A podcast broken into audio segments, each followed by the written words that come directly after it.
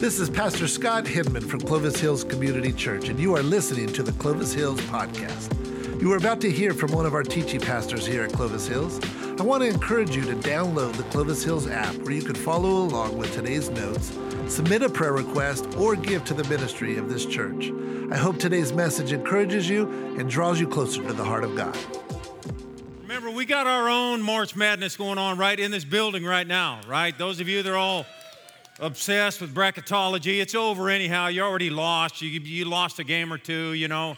And I have no money in the game, so I don't care, uh, although I know who's going to win it. But nevertheless, if you're uh, new this morning, I, I want to welcome you uh, as a guest. We're, we're just really glad you're here. And I just want to say, because I, I often think about what it's like to come into a place and maybe be unfamiliar with what actually happens in a church service. So, when you saw people streaming forward and somebody talking about laying hands on wood and all that kind of stuff, listen, here's, here's the bottom line of it all.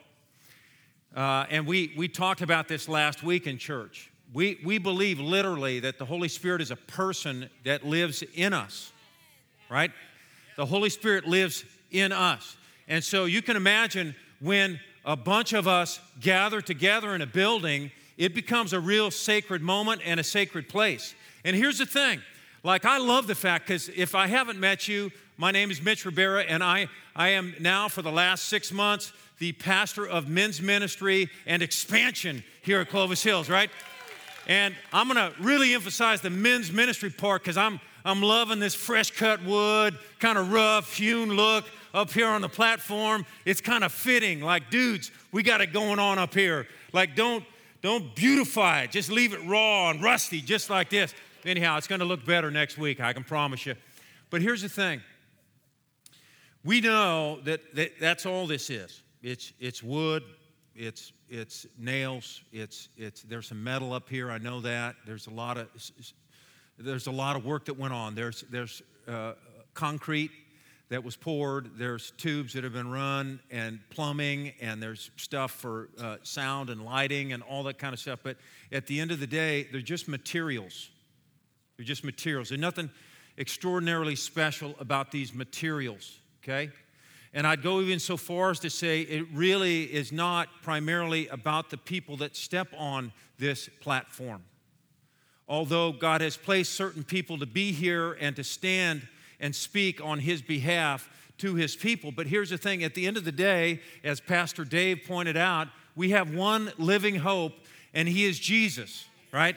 That's who we're going to continue to point to. And, and so, if, if you're a guest, I, just, I just hope that that didn't feel too weird. But the thing is, if it did, we ain't apologizing for it because we're all about like what Jesus is all about. And we're just going to keep asking Him to bless and anoint and make this a sacred place where you can feel welcome and loved, where you can feel the presence of God in a personal way. And here's the thing I, I believe um, I believe every Sunday, every Saturday night, we had it last night, that God is eager to touch someone's life. And that, that someone may be you this morning. And just know that God, God had you in mind.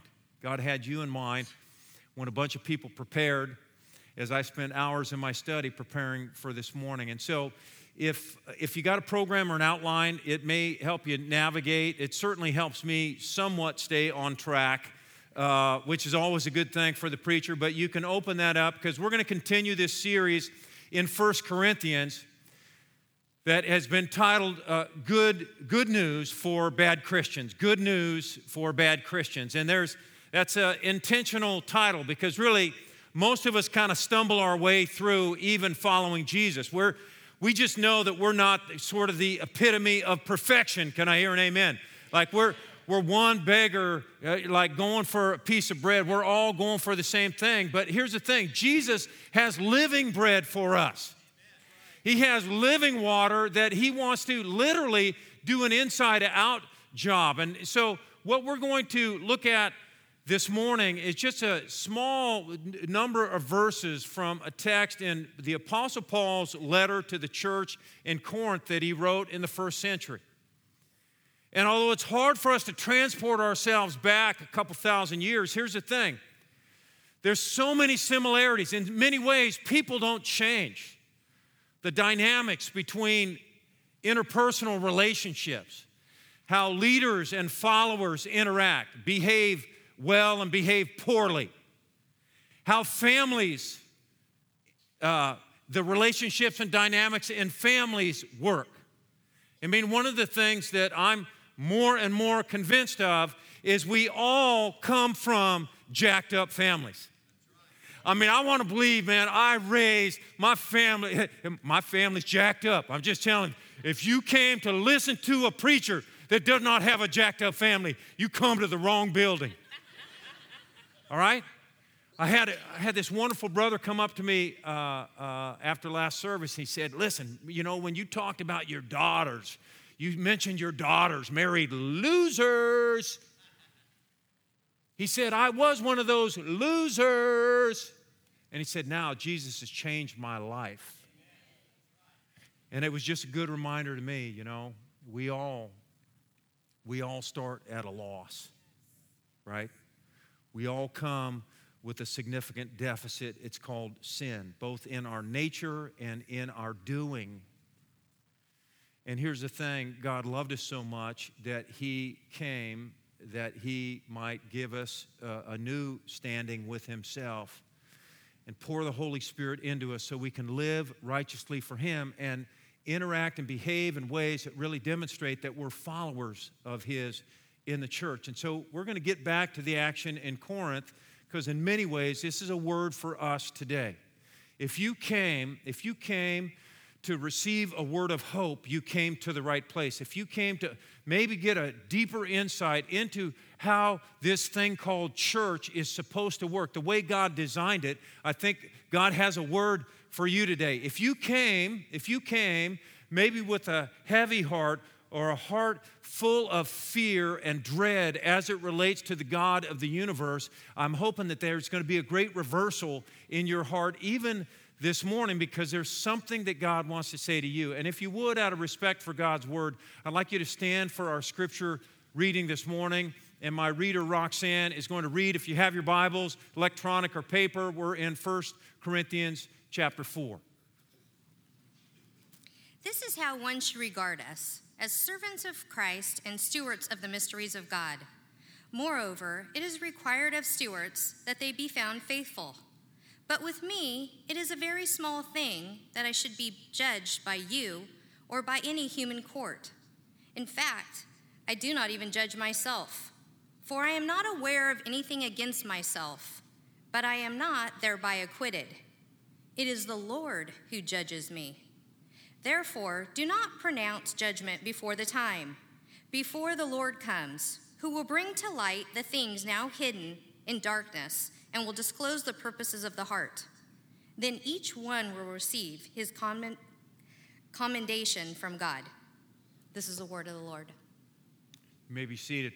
Now, if that didn't sound familiar, that's from the ESV version. There was a, a, a reason that I had Roxanne read that because even when you're reading and studying the Bible, it's good sometimes to look at different versions of the Bible. It's all the Bible, but here's the thing there are certain versions of the Bible that emphasize or maybe find an English word that more powerfully communicates the original intent and thought of the writer. And so this morning I read from a hard to read uh, uh, version of the Bible, the ESV. It's not, it's not as smooth as some of the other translations, but there's words in there that I didn't want us to miss.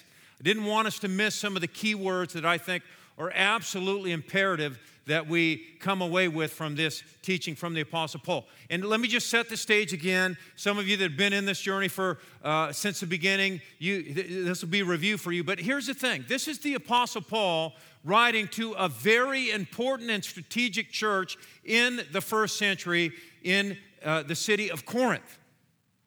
Now, we know that this was an important church because the Apostle Paul, by nature, was a church planter.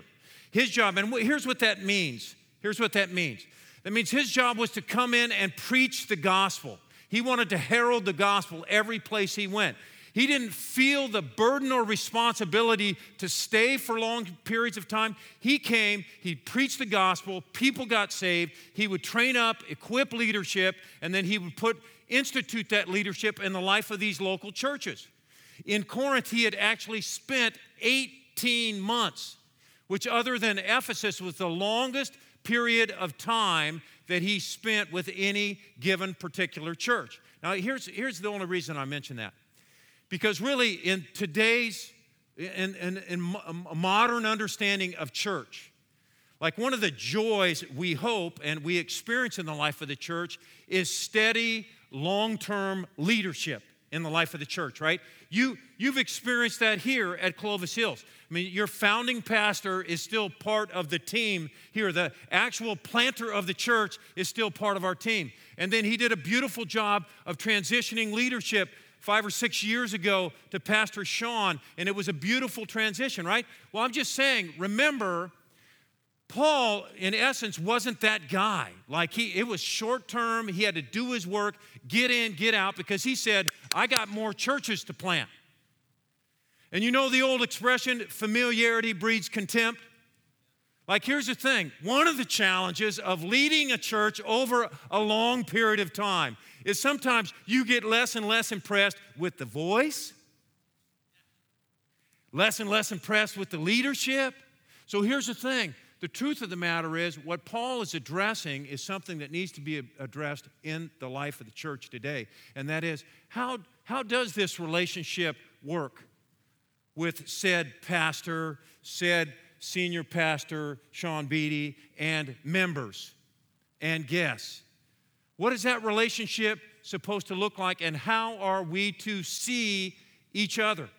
And really, that is what uh, Paul dives into right away. Now, this is not a new theme. He, this is like the third time in this letter he's brought up the issue of division in the church, divisiveness, critical spirit, um, pride, arrogance that's welling up in the church because people are choosing sides. They're choosing leaders. And so he wants to set things straight, and he does it. And if you have your outline, I'll give you point number one, which comes from verse number one, and that is this Leaders are servants and stewards.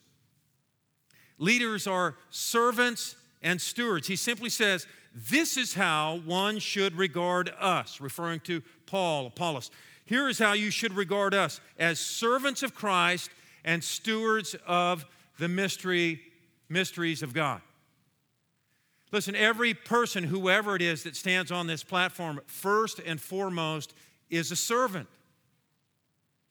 We are servants. I've been serving the Lord in the local church for 35 years. And Here's what I can tell you I'm more humbled by the assignment than I ever have been, um, and I'm less impressed with myself than I ever have been. Because here's the thing I, at the end of the day, am simply just a humble servant.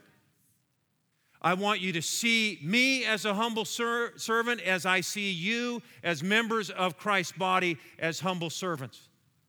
Jesus himself, did he not say, I didn't come to be served, but to serve and to give my life as a ransom for many? Like, like the most basic, basic duty, the most basic assignment for each one of us is that we are servants.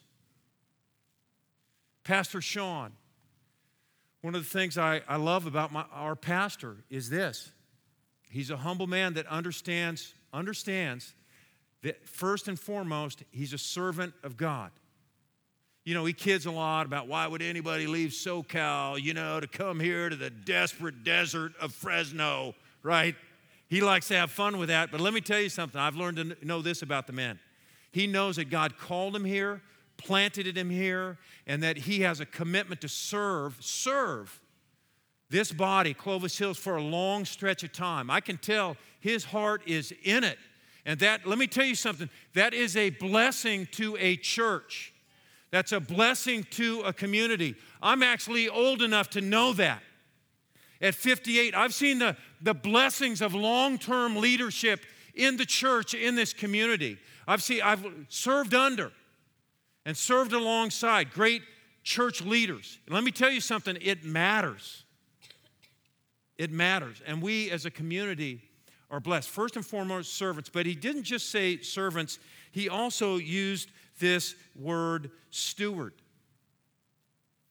Like literally, that every leader, and I believe every follower, every one of us is given an assignment, a stewardship assignment. We're entrusted with something. And our responsibility is this that we should steward honorably the assignment that God has given us. We're stewards. For instance, I'll give you an example. Uh, my, my, my mom, who is one of my heroes, I, I love my mom. My brother's here. Listen, we, we got the greatest mama in the world, man. We've been blessed. I, when I think about my mom's life, I, I just I get overwhelmed with gratitude to think about how she she blended a family of seven children. She had three boys. She remarried. We were this man adopted us into his family, and he brought three, which was unusual for a dad to bring three kids with him. And there were six of us, and then had another brother, seven. and we, we had somebody that helped at the house named Alice. I'm not kidding you. My mom worked full time, two jobs one raising seven kids and one serving her husbands in different businesses. Uh, one husband at a time, I might add. I there was death, and then it, I just want to clarify. About five years ago, my mom was diagnosed with early stages of Alzheimer's. It's a, it's a terrible disease. It's just terrible because it, it steals the mind. You know, someone that was vibrant and thriving and healthy, all of a sudden you just see it's like a, a, slow fade. You know, it's like a slow fade. And, and I just say that um, one of the greatest privileges of my life these last five years, my, my dad was kind enough to leave my mom. There are two trusts, two trusts that we have uh, relied on heavily uh, over these last four years for her care as it got more and more difficult and she started to wander and normal things that are associated with Alzheimer's and she had to eventually find her way to uh, assisted living and kind of independent living then assisted living then full-time assisted living and rem- reminiscence care.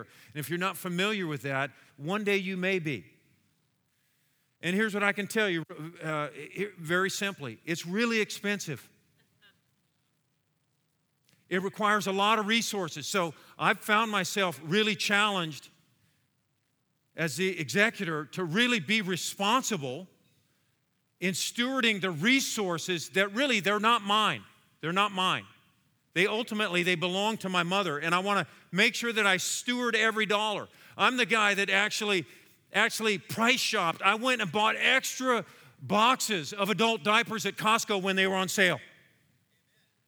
Amen is right. I'm just saying it's a practical thing, right? But here's the deal it doesn't matter what, what your station in life is, where God has placed you. What matters is you have an assignment from God. I'm saying you have an assignment from God, and, and your responsibility is to steward that assignment well. Your assignment could be uh, praying for your grandkids. That's an assignment. It, it, I don't know what it is. But the important thing is that you steward that assignment passionately and honorably before the Lord. I was talking to uh, Pastor Derek Alvarez. He, he's one of my new coworkers. Uh, he serves as our high school pastor here at the church. Yeah, give a shout out to Derek. Come on, you can give some love give some love to my. So we were talking about because he came from the marketplace and from the business world and where he's climbing the ladder and he's still trying to figure out how this works in ministry and is there a ladder and do you climb it and how do you how do you how do you continue to advance you know in a in, on a church staff and team? And I just said look here's here's how it's done. First of all you you descend into greatness. That's what Jesus taught us right Jesus said, we, we, we don't try to lift ourselves up. We actually humble ourselves and we let Him exalt us. So that's the first thing. Secondly, we just are real faithful to whatever assignment we have right now. Like, I just want you, like Derek, be the, be the greatest high school pastor in this community. Lead a movement and a revolution with students. Like, that's what I want you to do. And then guess what? God's going to acknowledge that, and you're going to continue to get more and more opportunity as you're faithful with what's been entrusted to you. That's the way it works. Listen, I just want to encourage you. I don't know what your assignment is, I don't know uh, where you are, but here's the thing God wants you to be faithful in your assignment, and you have an assignment. I was thinking about uh, this in relationship to uh, God's church. I've had a lot of conversations with people that are not really all that dialed in or interested in church, and here's a lot of times the expression they use. Maybe you've heard this I'm cool with God, I like Jesus, but I don't like organized religion. Any of you heard that? Like, I'm, I'm all into God. God, I'm, a, I'm cool with God, but I don't like organized religion. And, you know, my response probably, it's, it's shaded a little bit by my pastoral ministry is like, so what could I offer you disorganized religion? like, I'm not even sure what you mean by that. Anything that is of value, has any worth in life, typically has some degree of organization and it is managed and processed in orderly ways. Like I was thinking about it this way what if, um, you know, our kids are the most precious cargo in the world. What if you brought your kids here to Clovis Hills, you dropped them off in the classroom, and there was just a sign no helpers required. We just threw out some goldfish in the middle of the room. Let them have at it. We don't, we don't want to get all organized and stuff, man. We, we wouldn't want any of that. No, you would have a problem with that, wouldn't you? Like, what if I decided to preach? What if I decided to preach, but I wanted to look at the curtain? Now, first of all, I wouldn't do that because you got to look at my back and my booty. Right, but here's the thing that's a dumb idea. That's just dumb. In, in fact, I was thinking uh, last, last service, I've had, I, have actually had uh, couples I've done a lot of weddings, probably five, 600 weddings over the last 35 years. Here's the thing I've had couples say this like, would you be willing? We would like to be able to face the audience, and we would like you to face us. Like the couple's gonna look, I said, that's the dumbest idea I've ever heard. I'm doing the talking, not you. I want to be able to interact with people, and you ought to stay focused on one another. Really, this would be a good training for your future. Right? Here, the truth of the matter is this I actually did some homework when I candidated for a position here. I've only had two assignments in ministry 17 years and 17 years. So it was a big transition for me, as I've shared with you. But here's the thing I wanted to know a little bit more about this church. I knew of this church, I knew of, your, of uh, the founding pastor, Steve. He's a friend of mine. He was a mentor of mine from afar. I'd call him periodically because I was a church planter too. We met in a school for seven years. I needed help, man. I just wanted to know how to do it. And he was a great friend to me. But here's the thing I want to know how's all this work? And I, am glad, I'm glad that you have a, a, governing body here at the church. It's called a board of trustees. I'm glad that you have an accountability system built in, an accountability structure with your senior pastor, with Sean. He's accountable to a team of people.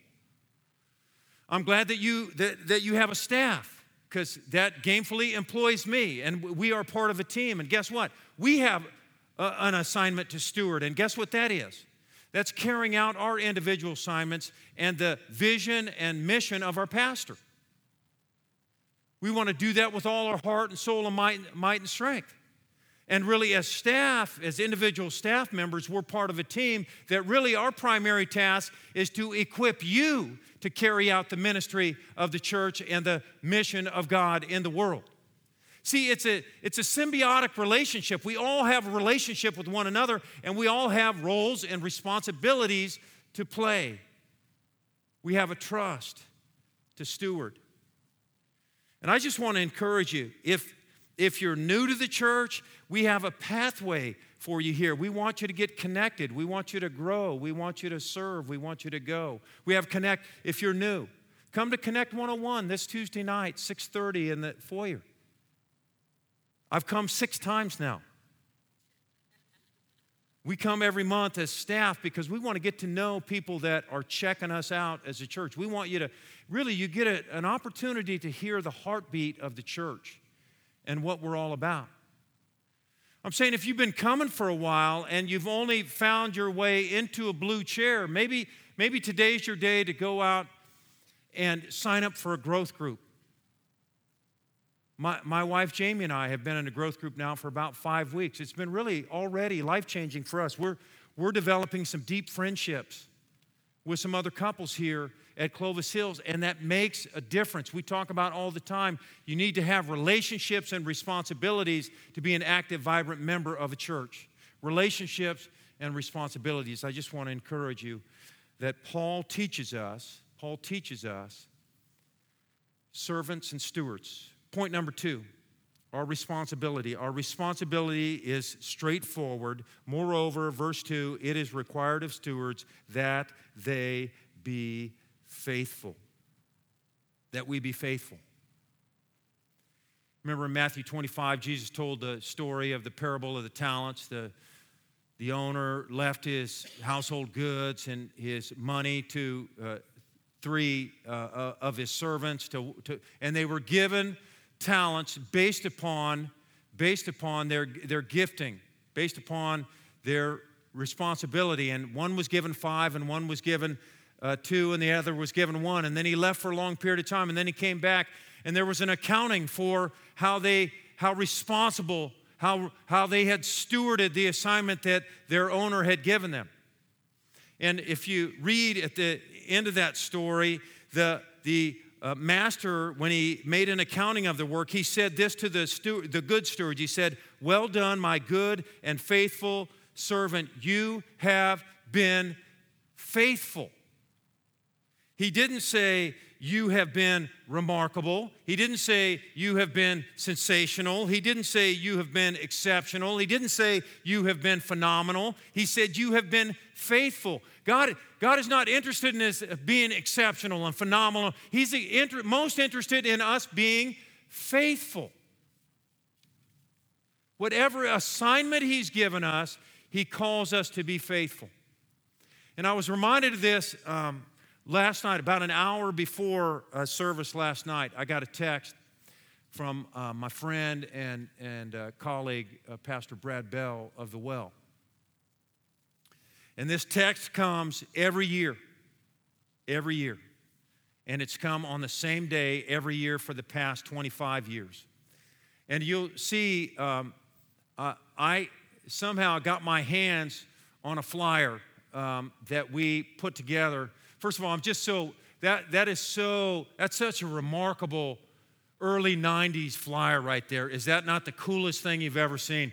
First of all, it's just like I don't even know what to do with the graphics in this flyer. I'm almost embarrassed to show it. But you know what that is?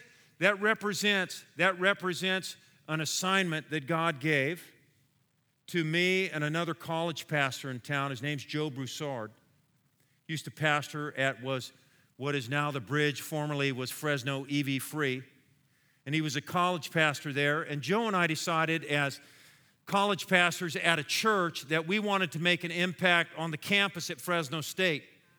And we thought one of the ways that we could do that, I actually was brash enough that we established a presence on campus called Remnant Ministries, which was kind of a goofy church name looking back now, but we established a presence. It gave us an opportunity to actually physically house on campus.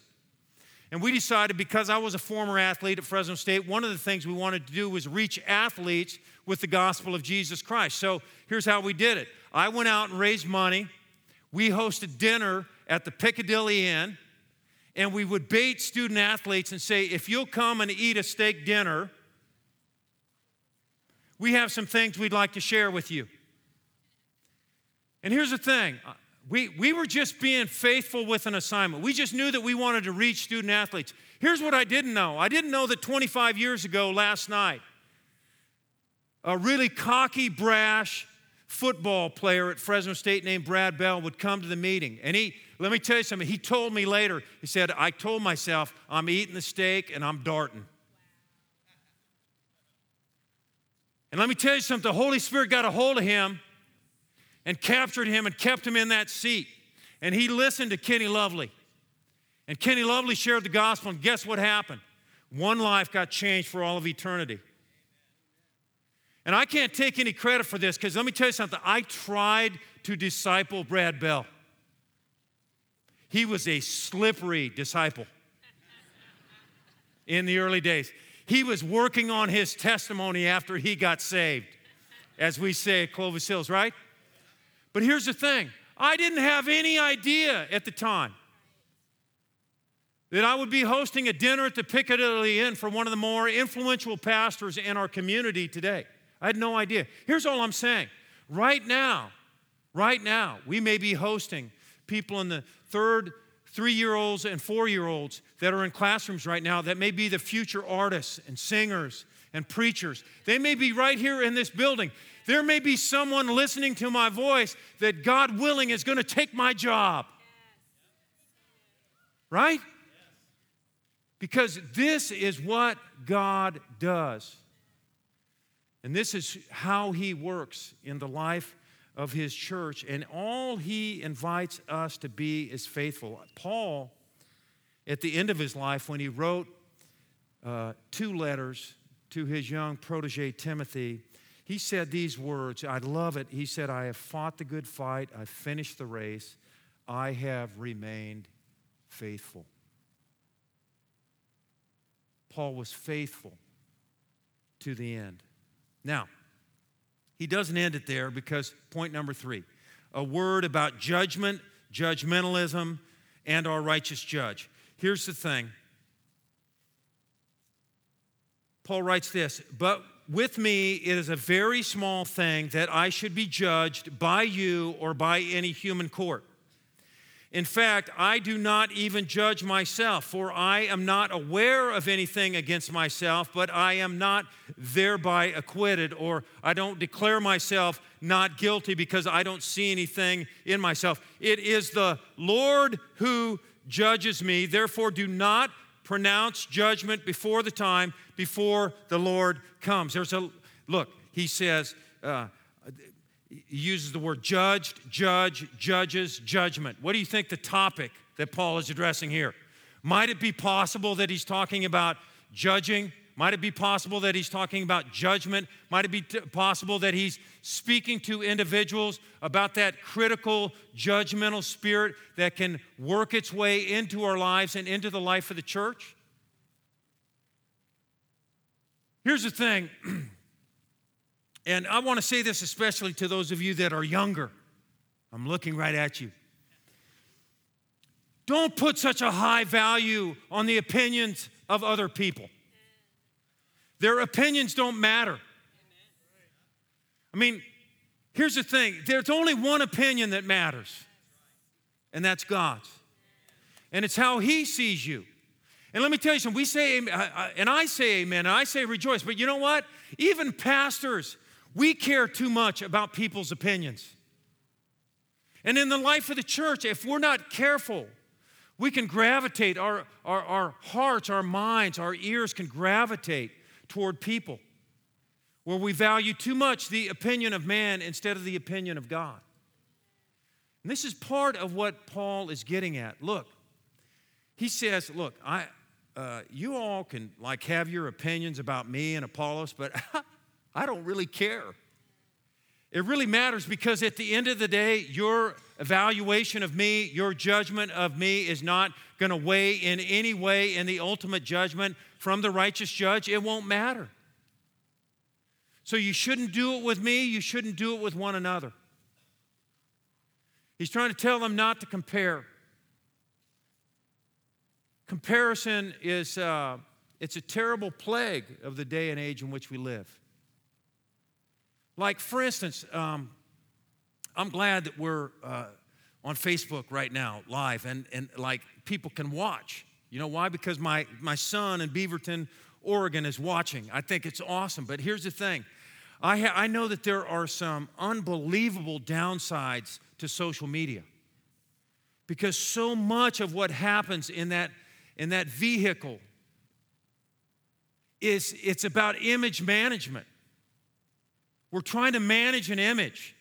And here's the thing you can manage an image all you want, but, but people are going to poke holes in it and they're going to find they're going to find trouble with you.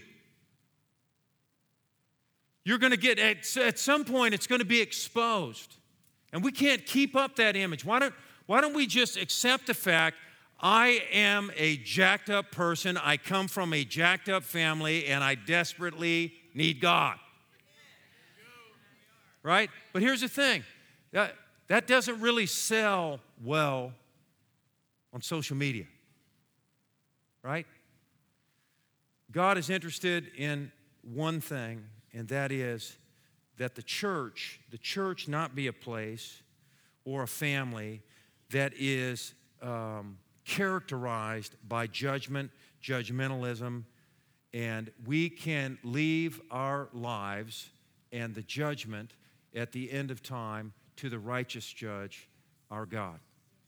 And here's the thing I want to say this, especially to some of you that you, you're maybe, maybe you have great fear uh, of God. You see him as a uh, wrathful, like he's just eager and ready to uh, uh, obliterate you from the planet. I want to say quite the opposite, demonstrated by clearly his love for you, which uh, Paul wrote it this way while we, God demonstrates his own love for us in this, while we were still sinners, Christ died for us.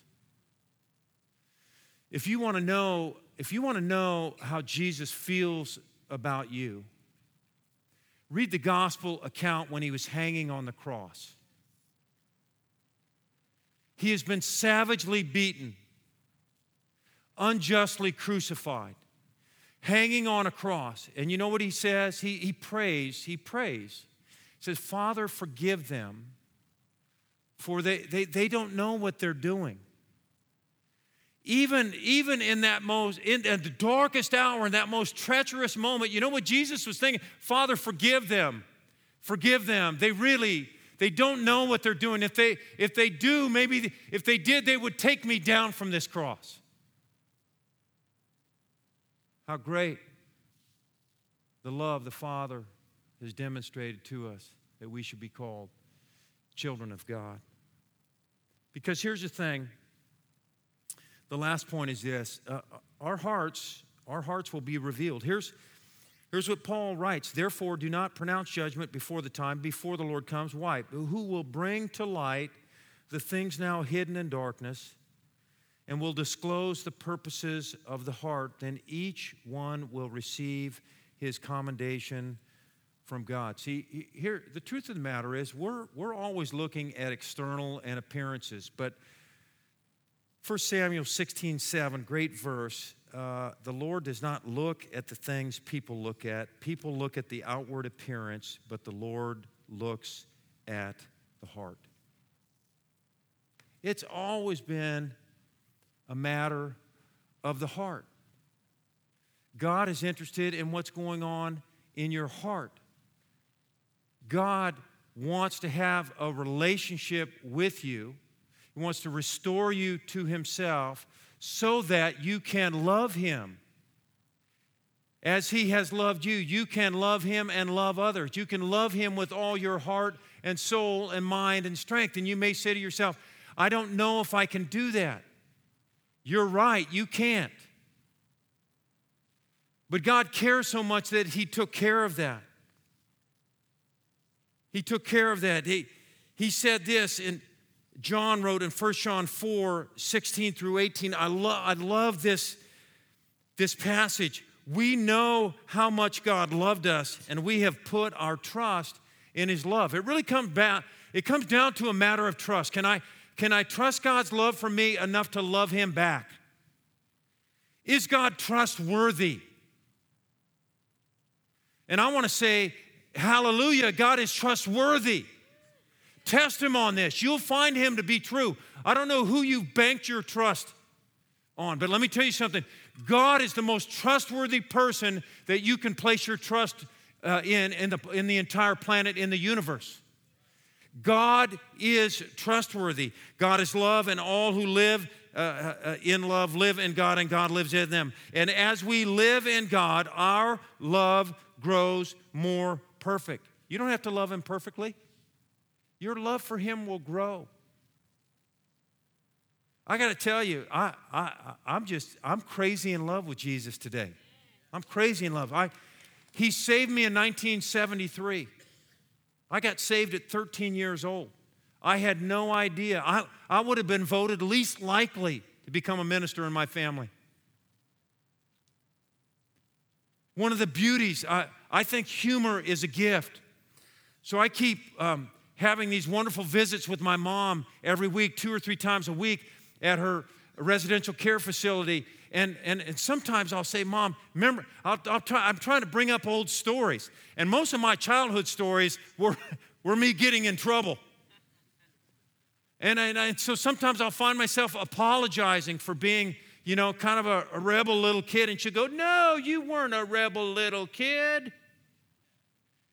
And that's in that moment, I thank God for her loss of memory.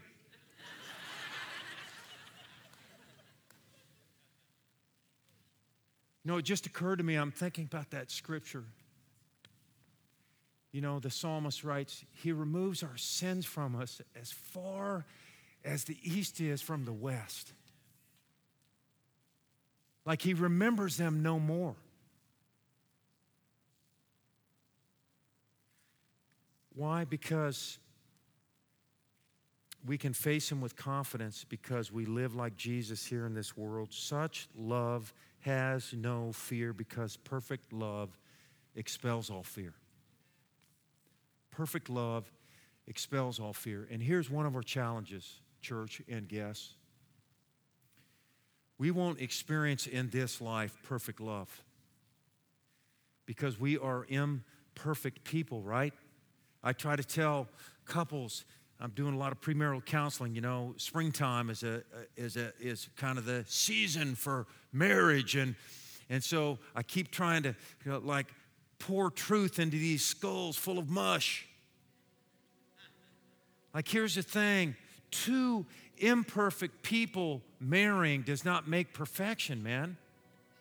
In fact, quite the opposite. You're to, all of your imperfection is going to get exposed more than it ever has been.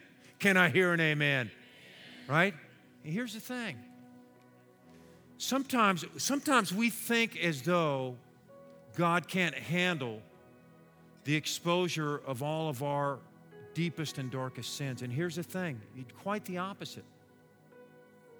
He invaded our sinful planet and invaded our sinful lives with his son Jesus so, so that Jesus could take all of that sin, all of that sin, and take it upon himself.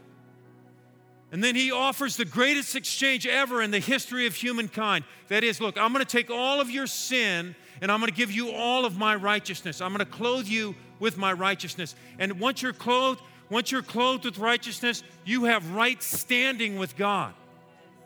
And I'm going to come deposit the Holy Spirit in my church and in each individual believer, each person that trusts in me. And here we are, 2019, right? Carrying on the work, carrying on the work that Jesus said, I will build my church, and the gates of hell will not prevail against it.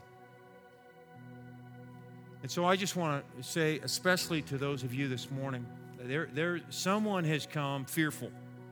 Someone has come that's anxious. Someone has come with some sense of dread. I, have had many of my unsaved friends go, dude, I can't come to church. The, the roof will cave in. No, the roof won't cave in. Not only God can handle your sin, He's handled it.